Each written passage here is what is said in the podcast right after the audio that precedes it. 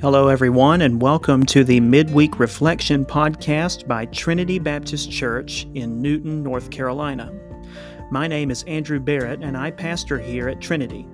And it is our hope that in these reflections, the same Word of God that sends us into the week will meet us in the week to sustain us along the way. Thank you for joining us today, and please, if you haven't already, follow our podcast so you'll receive notifications when new episodes are available. And now, here is today's reflection.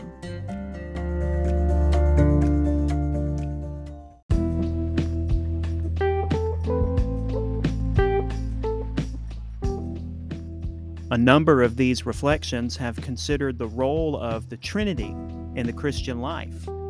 And I can't help it. This is a podcast by Trinity Baptist Church, after all, and Jesus' farewell discourse, which is the source of inspiration for these recent reflections, is, as I've said elsewhere, a goldmine of Trinitarian theology. So this doctrine is on my mind a lot, and I reckon I'll just keep talking about it. So here goes. There is, within some, we'll call them folk Christianities, an unhealthy misconception concerning the Father's posture toward humanity. Now, to be sure, no one would ever articulate it like I'm about to, but to me, the misconception is something to the effect of the Father loves you, but he has to kill you.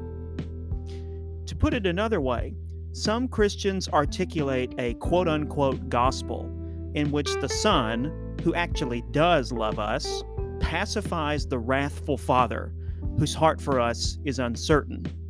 But what is for certain is that the Father wants to condemn us. Oh, he wants to get us. And we have the Son to thank for his abstaining from doing so. A consequence of this misconception is a spirituality with no connection to the Father whatsoever. Indeed, it resents the Father but that is not the spirituality described by Jesus in John 16. Speaking to his disciples, Jesus says, and this is John 16, verses 25 to 27 The hour is coming when I will no longer speak to you in figures of speech, but will tell you plainly about the Father. In that day you will ask in my name, and I do not say to you that I will ask the Father on your behalf for the Father himself loves you, because you have loved me and believed that I came from God.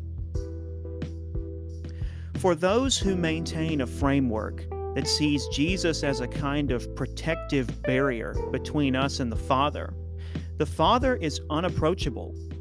We expect Jesus to pray on our behalf because if he does not, the Father won't hear it.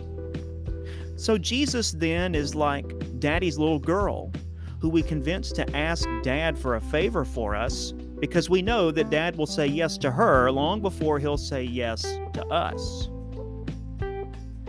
But the father is not unapproachable.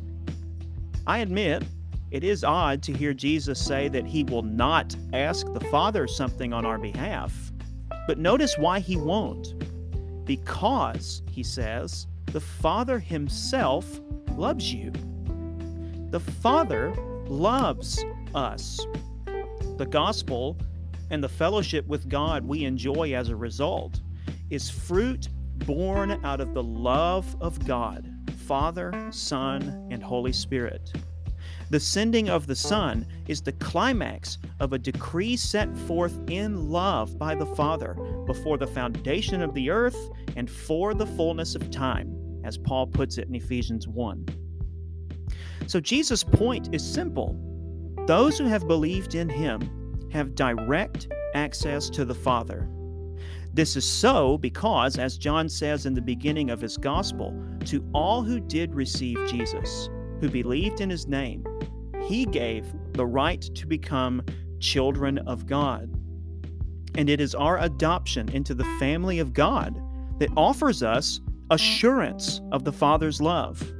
See what kind of love the Father has given to us. 1 John 3 1 says, that we should be called children of God. And so we are. We are God's children. those of us who are in Christ. So, as God's children, let us not be afraid of our Father, for the Father Himself loves you. Instead, let us with confidence draw near to the throne of grace, that we may receive mercy and find grace to help in time of need.